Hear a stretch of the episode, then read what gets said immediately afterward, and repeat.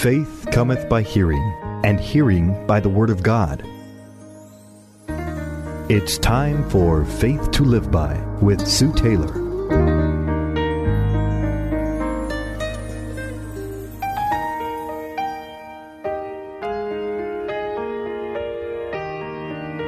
Thank you for joining me today on Faith to Live By. We are continuing uh, today on uh, the notable women of the Bible and their characteristics.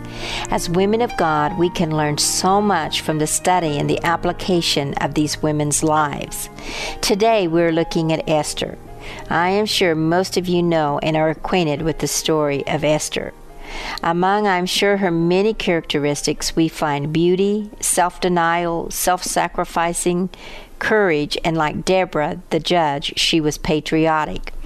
She believed in her people and their culture and their traditions. And when the crisis arose, she went to battle for her people. Esther was such a notable woman of character that an entire book was written about her, as was Ruth. We read first of all in chapter 2, verse 7 of Esther that she was fair and beautiful. She was an orphan, and just as the scripture promises, when she had no father or mother, the Lord took her up. Do not despair, beloved sister, if you have not known a mother or a father, or maybe have been rejected by either a mother or father. God is a father to the fatherless, just like he was to Esther, and he does not change. He is the same yesterday, today, and forever. For when Esther's mother and father had died, God made a way for her through her uncle Mordecai, who was a God fearing and trustworthy man. She possessed wisdom and virtue, and she was respectful to uh, her guardian, Mordecai. She honored him, as fact, as her father. Esther honored him by not telling or showing her people or her kindred. He did not bid her deny her country, nor tell a lie to conceal her parentage. If he had told her to do so, she must have done it but he only told her not to proclaim her country. All truths are not to be spoken at all times, though an untruth is not to be spoken at any time. I believe that we do not have to volunteer information or all that we know, especially in the presence of our enemies. We are to wait on God for divine direction in what to say, how to say it, and when to say it. We also read how God's overruling providence brought her to be queen in the palace. Who would have thought that a Jewish, a captive, an orphan who was born to be a queen and empress? Scripture tells us in 1 Samuel 2 8 that providence sometimes raises up the poor out of the dust to set them among princes. Thus it was with Esther. It's worthy to note that before Esther became queen, Scripture tells us that she required nothing but just what was appointed for her, and yet she was most acceptable to the king when her time came to be presented before him. It, it shows that character quality of not being greedy, even though she was in the palace, she was in uh, the king's court, she did not become greedy. Another characteristic of Esther, besides her beauty, her wisdom, and virtue, and her self denial, we find that she was self sacrificing. When Esther was told to go before the king and plead for her people, she replied that she had been kept from the king's presence for 30 days. In other words, the king had not summoned her for many days. And to go before the king without being summoned could mean death.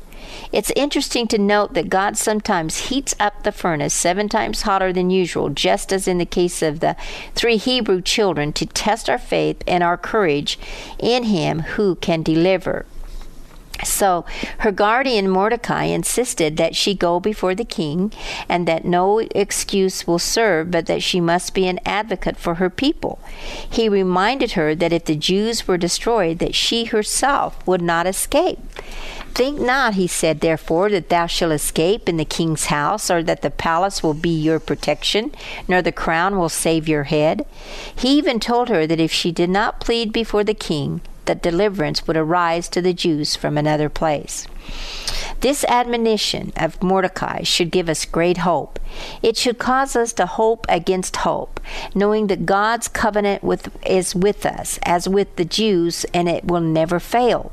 When troubles, trials assail us, we cannot run as a coward and run in unbelief, but we must stand up for what we know is the truth and not be afraid to speak the truth.